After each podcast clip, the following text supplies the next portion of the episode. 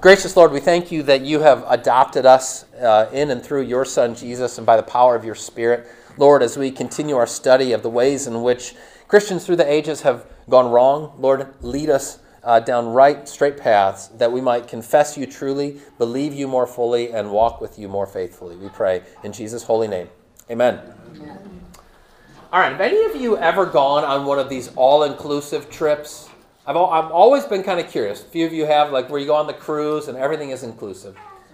The question that we've got for us today is Is Jesus' lordship all inclusive?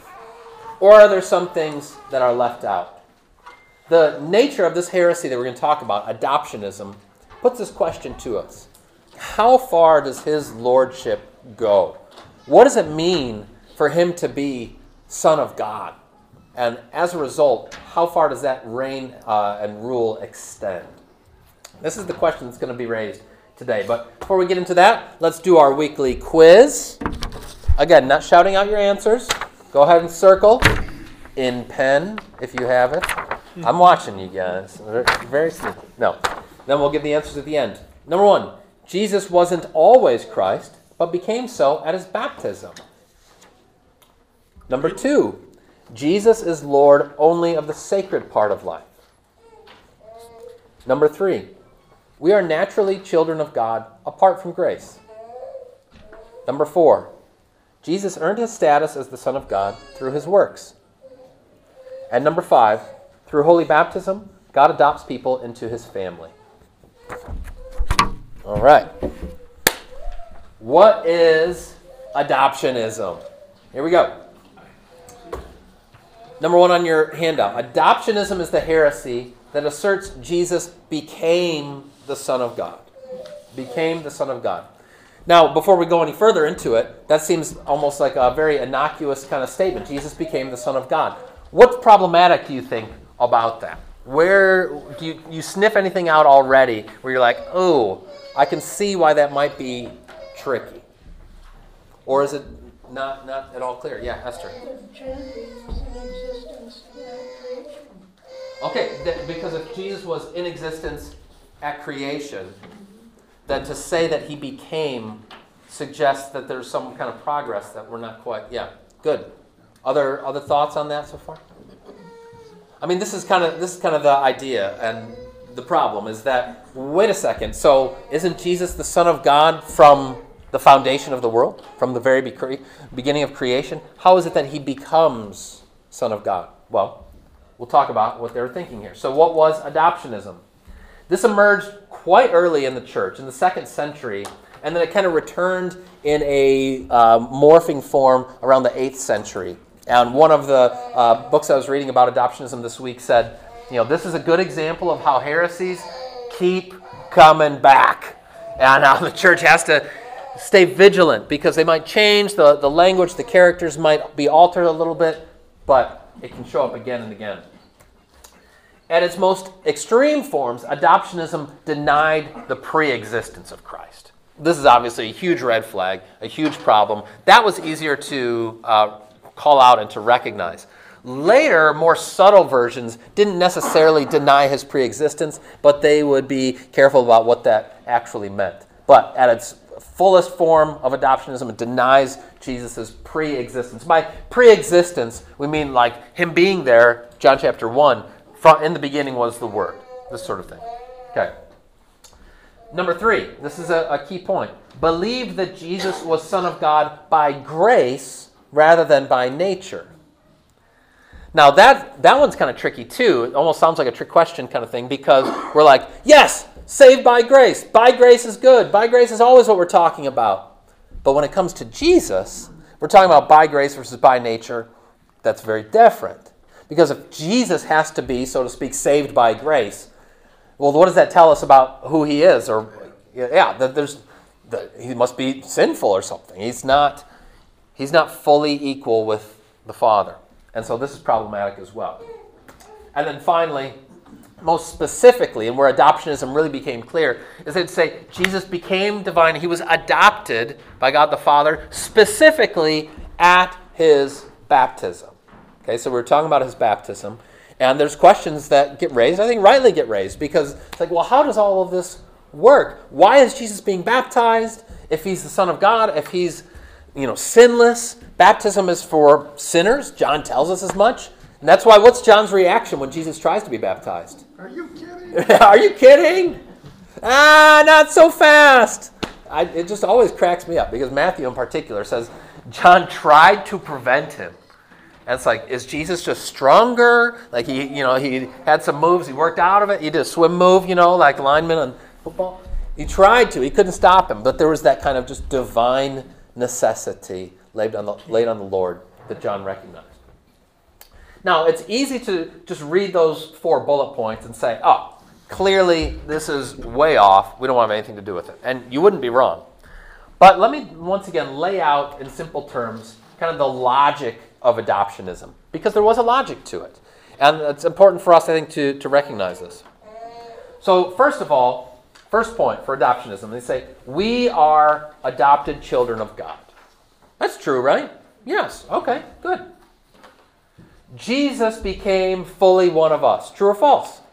True. True. Yes. He became truly one of us. Ergo, Jesus must also have been adopted. Well, oh, wait a second. You know? It's one of those where it's like, ah, I'm not quite sure that's where we want how we want the logic to follow. But you can at least see that there's a kind of reasonableness and rationality to it. Now, incidentally, as we've seen with other heresies, sometimes reasonableness gets you into trouble. Because if you're too reasonable, like that's that's almost too logical. Yes, we're adopted children of God. Jesus became fully one of us. He must have been adopted too. From good reasons, they're trying to stress this. And so let's just lay out just briefly some more of this case for adoptionism. Number two, adoptionism underscores what God surrendered. What do I mean by that? I mean it's really showing how. Uh, oh, there's too many blanks on your handout. I apologize for that. Uh, like, wait a second. Surrendered what? What God surrendered. What, if you like, what He gave up. There you go. There's two two blanks for you. What He gave up. How far He came. Adoptionism really wants to stress the fact that Jesus, when He came as one of us, He became fully human. He went down into the depths and the dregs of humanity. I think that's part of the reason that the, the most common text, which was their touchstone, is precisely what we were mentioning before Luke 3 and the account of Jesus' baptism there. So let's go to Luke chapter 3.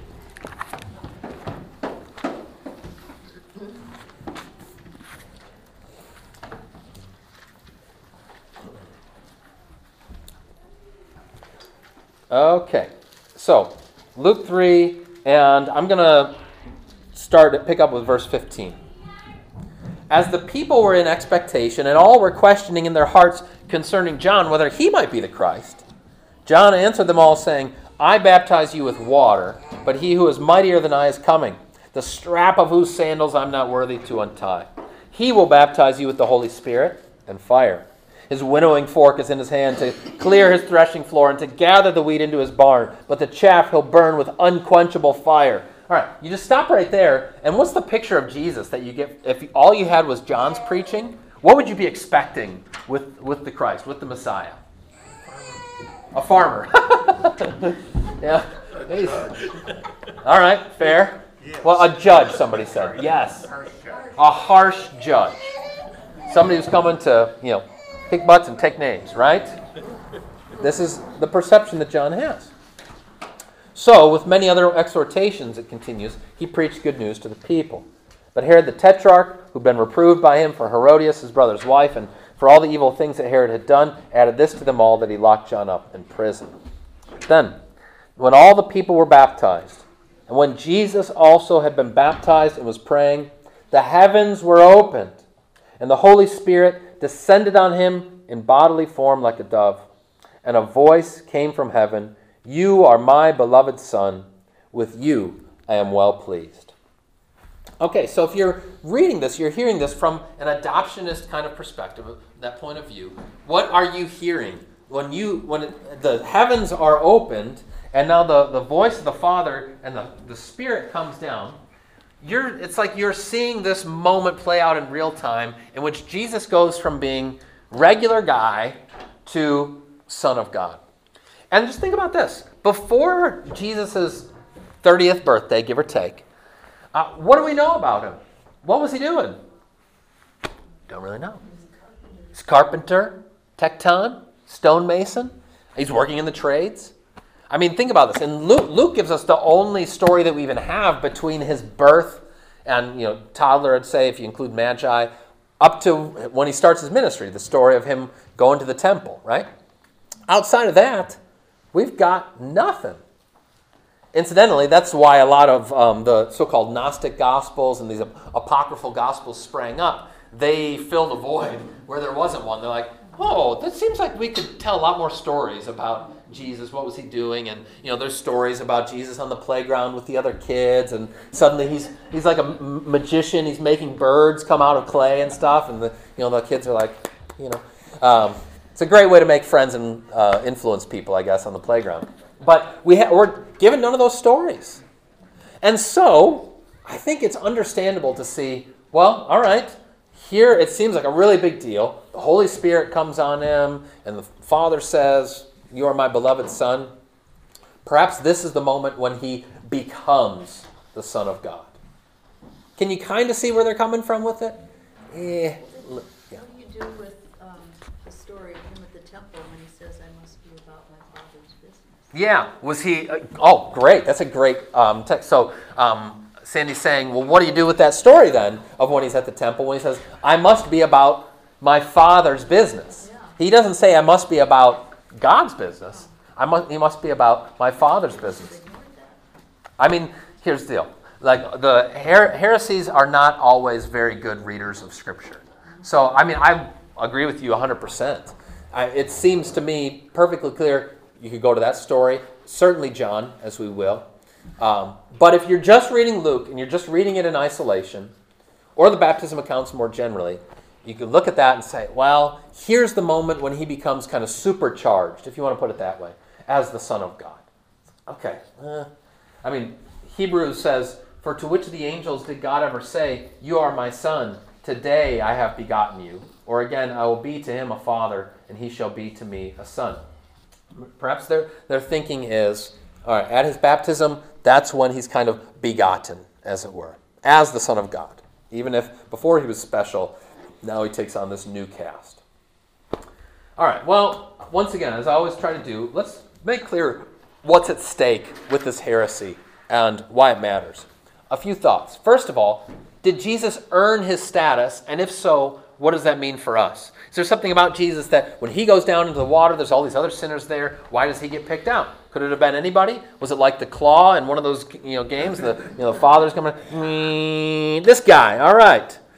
What was so special about him? Is God's commitment to us irrevocable? In other words, is he all in, or is it more the case that he's all right? This guy is my beloved son because he does what I want him to do. But if not, then I cast him off. Is Jesus our Savior or simply our example? This is a big one that comes out with adoptionism because they're saying he, uh, we follow in all of his footsteps, and so he is our exemplar and our example, which is true in many respects. But is he merely that, or is he also our Savior? And then finally, underlying all of this, what does it really mean to call Jesus Son of God? What does it mean to call him Son of God? Is that just an honorific? Is it a title that was given to him because he had been so faithful? He did such a good job as, as the Messiah that God also said, All right, and you know what? I'm going to call you Son of God as well. It's kind of like a, a nice honor that he gets. Or does it speak to something essential about who he is? So, some of what's at stake in adoptionism. All right, before we go on to refute it, let me pause for questions or reflections so far. Yeah, Leslie. Is there anything in that adoptionism where, uh, you, said what's at stake and so forth, where they go back and say, well, you know, God chose the Israelites, mm. chose Abraham out of all the people. Right. And they were his people. Yeah. And forget about these other people over here, yeah. Gentiles. Yeah. Is there anything in adoptionism that speaks to that? That's a good question. I don't know off the top of my head, but you can certainly get the impression like, okay, this has been God's pattern. He sort of picks out, he adopts his chosen people, starting with Abraham, as you say, or Abram, and then you know with the Israelites after him. And so perhaps this is just God continuing that same modus operandi, where he's now Jesus is the is the new God, and he's special. He's chosen. This is my chosen one. Um, but is he more than that? Well, we're not so sure. Uh, it, that could be in there, but I, am not uh, sure. Yes, Cindy. I mean, isn't part of the reason God chose Abraham it was in order to prepare the way for this plan?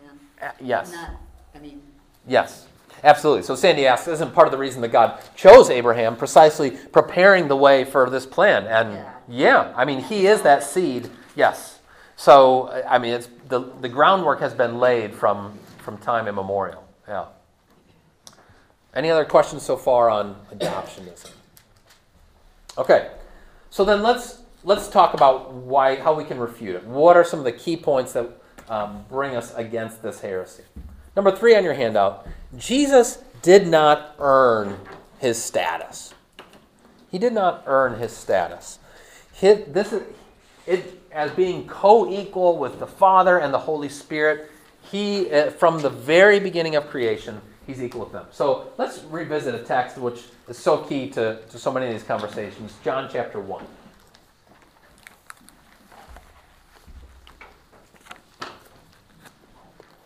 in many cases, John 1 is kind of your trump card with these um, discussions about the, the, heresies because John speaks so um, strongly and so clearly about Jesus' divine identity throughout his gospel, but in particular in these first few verses. In the beginning was the Word, and the Word was with God, and the Word was God. He was in the beginning with God. All things were made through him, and without him was not anything made that was made. In him was life, and the life was the light of men. The light shines in the darkness, and the darkness has not overcome it. All right. In the beginning was the Word, the Word was with God, and the Word was God. That Word, of course, being Jesus himself. Indisputable video evidence, as they say during a football game. He is before all things, and in him all things hold together. That's Colossians 1.17. Well, scriptures speak this way, where, and it goes uh, along with other discussions we've had in terms of his divine and his human nature. So when it comes to Jesus' human nature, yes, we see him growing up, and uh, I mean, he's growing in stature and in wisdom and favor with all the people, but he still, at the same time, in his divine nature, has this essential equality with God the Father from the very beginning. So that his status as the Son of God isn't something that he earns, it's who he is. It's what he has from eternity. Okay? Now, this becomes important not only in Jesus, but then who Jesus is to be able to save you and me. That he's not earning the status, but it is his, which he then will be able to bestow. Next, number four on your handout Christ's lordship is all inclusive. It's all inclusive. When we talk about Jesus being the Son of God and being our Savior, it's important to recognize it's not just over part of life, which I think you could get to if you think, well, okay, so Jesus, well, he was he was a, a carpenter for a time, and so he was just sort of whiling away in obscurity, and he wasn't doing really religious or spiritual stuff. But then later, when it really gets down to business, when he's going to start going to professional ministry, as we say, then the father's like, oh, this is my guy. This is the Son of God. I think it's a, an easy step then to say, well, what really matters and where his lordship really extends is over the religious and the spiritual things that you and I do. Those are the things that are beloved and blessed by the Father. Whereas the other stuff, you know, he could take it or leave it uh, this is antithetical to the biblical vision of reality and, in particular, of the, the life and ministry of our Lord Jesus and how our lives then are caught up into Him. There's plenty of places we could go to to demonstrate this, but let's go to 1 Corinthians 10.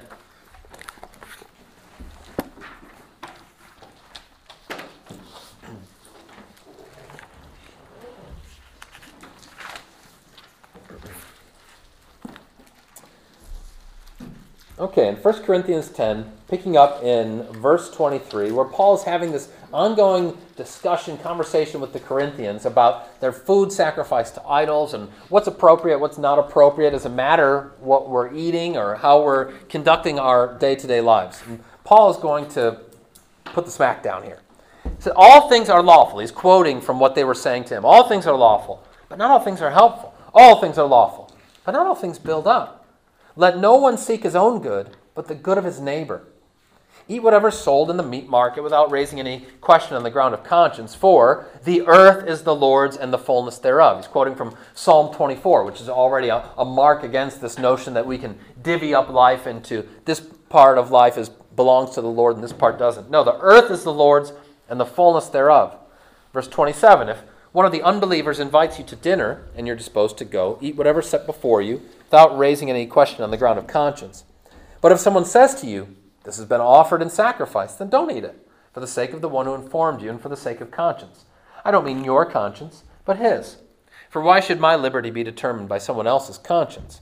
If I partake with thankfulness, why am I denounced because of that for which I give thanks? Here's the key. So then, whether you eat or drink or whatever you do, do all to the glory of God.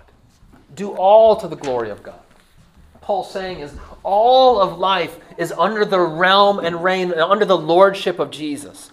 All of that belongs to him. The earth is the Lord's and the fullness thereof. Therefore, as you live your life, don't act as though there's kind of the, the sacred and the secular, divvying it up between which part is God's and, and which part is man's. Recent gospel reading on Sunday, um, we had that uh, great um, one liner from Jesus when he gets the, the Pharisees are coming after him with the coin, you know? They show him the coin for the tax. And Jesus says, Render to Caesar the things that are Caesar's, and to God the things that are God's. Well, an unfortunate misreading of that text is well, Caesar has this half of life, and God has this half of life. You know, give to Caesar the things that are Caesar's, all of this worldly type stuff, and give to God the things that are God's, the spiritual things. So then God gets at least a, one day a week, or at least a couple of hours on one day a week. And Caesar has all the rest. Could that really be what Jesus is talking about there? By no means. As I said in that, that, sermon then, Jesus, in answering that way, is basically saying, you know, your question is the wrong question, right? If Caesar wants, he wants every last bit of you, but render to Caesar the things that are Caesar's. Conscripted. He wants his taxes fine. But to God, the things that are God's. His image is on you, His inscription is written upon you. All of life, ultimately, belongs to Him. So whatever you do, whether you eat or drink or anything, do it all to the glory of God. Love this quote from uh, author Tish Harrison Warren. This is in her book, The Liturgy of the Ordinary. She says, Christ's ordinary years are part of our redemption story. Because of the incarnation in those long, unrecorded years of Jesus' life, our small, normal lives matter. If Christ was a carpenter, all of us who are in Christ find that our work is sanctified and made holy. If Christ spent time in obscurity, then there is infinite worth found in obscurity. If Christ spent most of his life in quotidian ways, there's a word for you, then all of life is brought under his lordship. There's no task too small or too routine to reflect God's glory and worth. I love that. And you see the point that she's making. We call Jesus Redeemer. And Jesus didn't, when he came in, when he entered into our world, he didn't come fully formed as a 30 year old man and get started right away. He went through each and every step of it. He was conceived and born. He, he went through childhood. God bless him, he went through puberty, right? All of these different steps. And in doing so, he's redeeming all of it. Every aspect of, of the life cycle, every realm of human endeavor, He's catching it all up under the reign and realm of God Almighty. See? This is who He is, this is what He's about. And so then for us to live faithfully in Him and under His blessing means that in whatever vocation I am, whatever walk of life I'm in. Now, granted, Jesus didn't live in His earthly years past 33 or so. But that's not to say, of course, that those years are some, suddenly somehow you know overlooked by God. Like then I think pretty much everybody in this room, with the exception of a couple of you, are out of luck. No, that's not the point. The point is that all of it, all of life, beginning to end, is caught up under the blessing and reign of Jesus. this is a, a marvelous message. I think it's one that's too often been lost in our modern world where we're so keen to separate things, right? You put you, your spiritual, your faith, that's private. You keep that to yourself. Whereas what really matters are the things that are out in, in public. And that's where you kind of check your faith at the door and leave it, leave it behind. It's all belongs to the Lord. Questions or reflections on that? I'm, I'm keen to hear from you guys. Like, what struggles or opportunities have you found in your life to be able to be a Christian in public? You know, in, in your job and out there in the world. Did you feel this tension sometimes, or have you felt to, okay, I'm going to keep that part of my identity separate because that's, you know, a different part of life?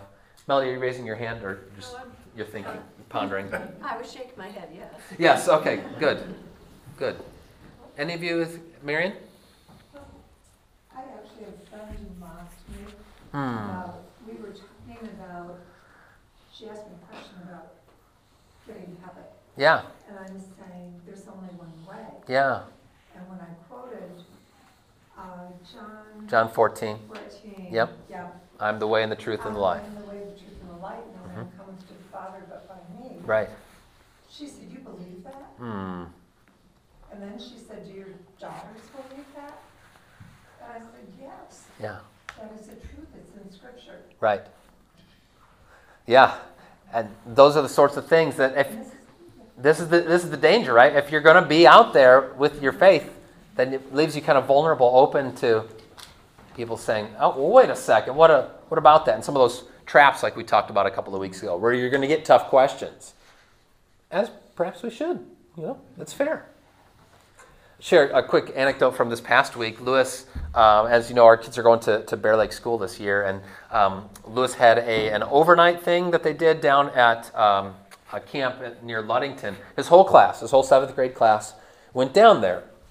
Well, at one point, um, they're having the meals, and the teacher, bless her, Mrs. Hartoon, um, who's related to, or her husband's related to Eugene Bischoff. Here, many of you guys remember Eugene Bischoff. And uh, she said, Would anybody like to pray before the meal? You know, it's public school. It's like, uh, not, not every single one of them and not every class is always saying, you know, let's pray to Satan or something like that, right? Sometimes you can get that impression. And I was so proud. Lewis said, I, I raised my hand, and Dad, I gave a really good prayer. All right. Way to represent. But how neat was that, I thought? You know, an opportunity for him to, to witness in that small way and, you know, bless the teacher too for making, making room for that, you know? I don't know, maybe she'll get trouble, in trouble about it later, I'm not sure. But in any case, I think that's really quite cool. So, yes, Andy. I had an incident uh, a week or so ago when um, the topic of church came up and everybody was right away talking about hypocrites. Yeah. You know. And you're like, Amen. Yeah, and then uh, one of the ladies leaned over to me and said, my granddaughter is still singing that song from Vacation Bible School. Oh, yeah. Covered in Jesus' grace. I'm Yeah. Covered in Jesus' grace. And I said, you know, that's true no matter who's a hypocrite. Yes. You know, but I know. it's, It can, it can be tough. It can be hard out there. But you're right. I mean, God goes before us and he, He's faithful and provides those glimmers and opportunities of hope too. I think it's just so important for us to recognize and embrace. It's too easy to divvy life up into sacred, secular. Here's the part that belongs to the Lord. Here's the part that, that doesn't. Um, as though He's just adopted us for the spiritual things. No, all of it belongs to Him. Next point, number five on your handout.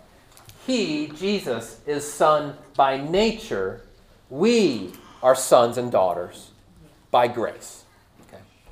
So, because he is equal to God the Father, he exists from eternity, he is by nature divine, Son of God.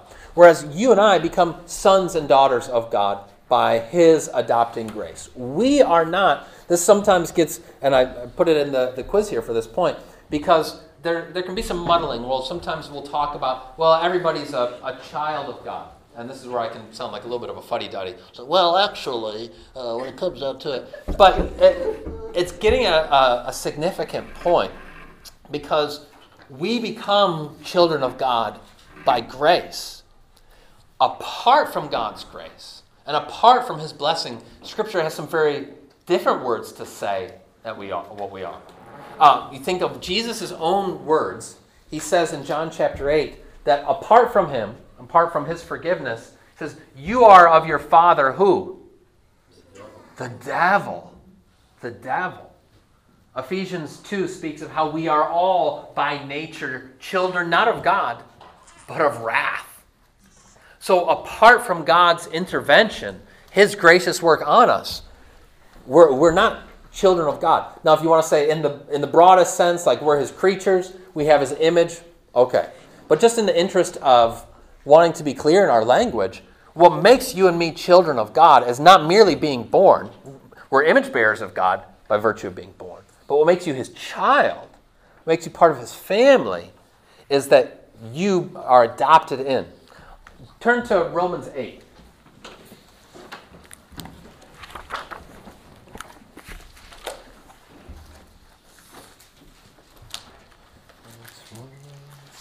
Okay.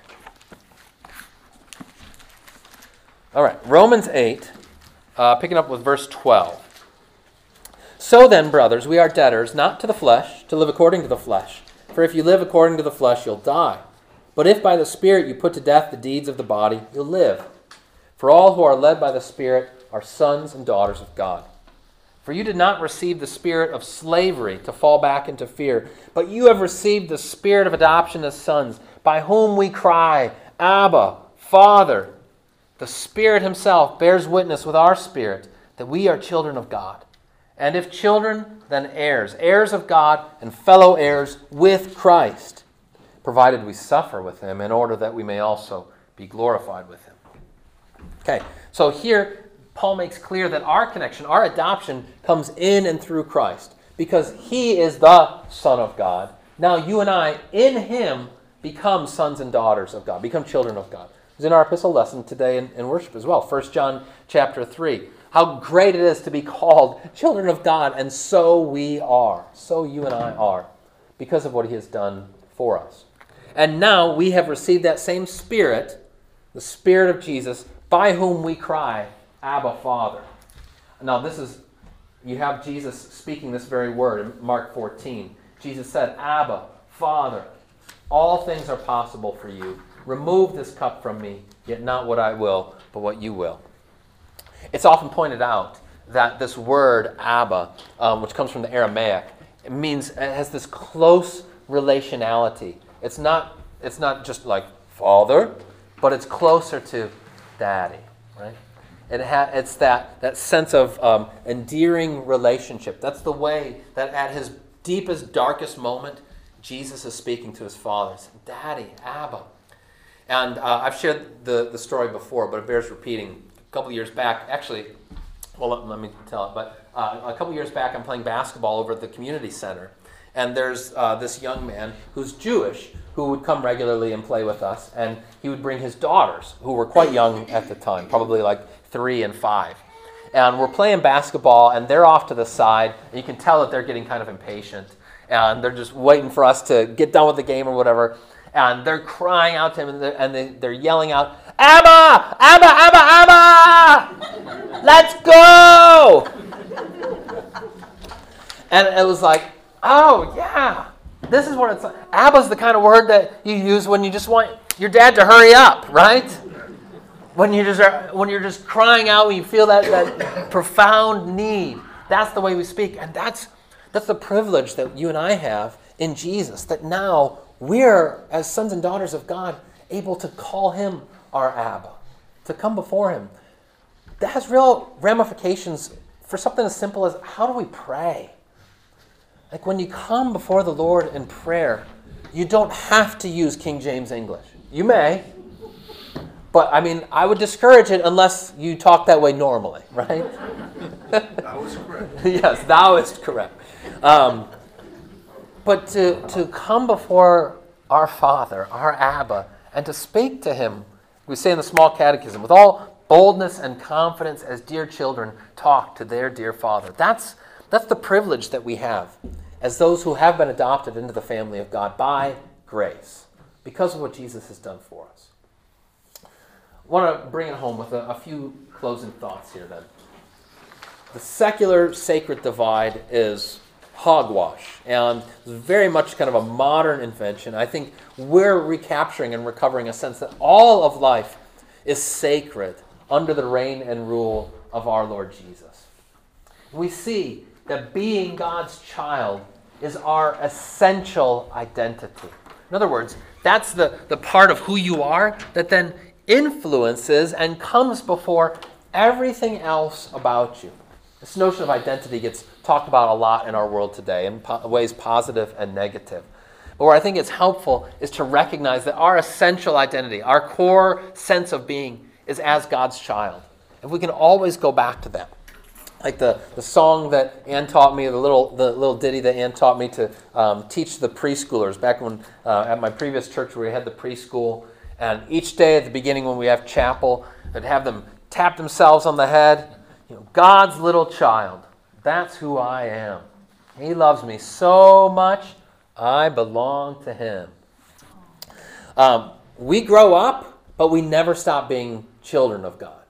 Scripture never talks about adults of God. You notice that? And now, how wonderful to be adults of God. You are ever and always God's child, no matter how old you might be. And so, recognizing that that's our essential identity and that all of life is under His blessing, then we crown Him the Lord of heaven. We crown Him uh, Lord of all things, King of all things. And I was thinking for All Saints' Day, we didn't sing it in worship, but would you join me in just if you can read it? It's, I know it's small, but if you can if you can see it, you want join me in singing just the one stanza from "Crown Him with Many Crowns." Crown him the Lord of heaven, enthroned in worlds above.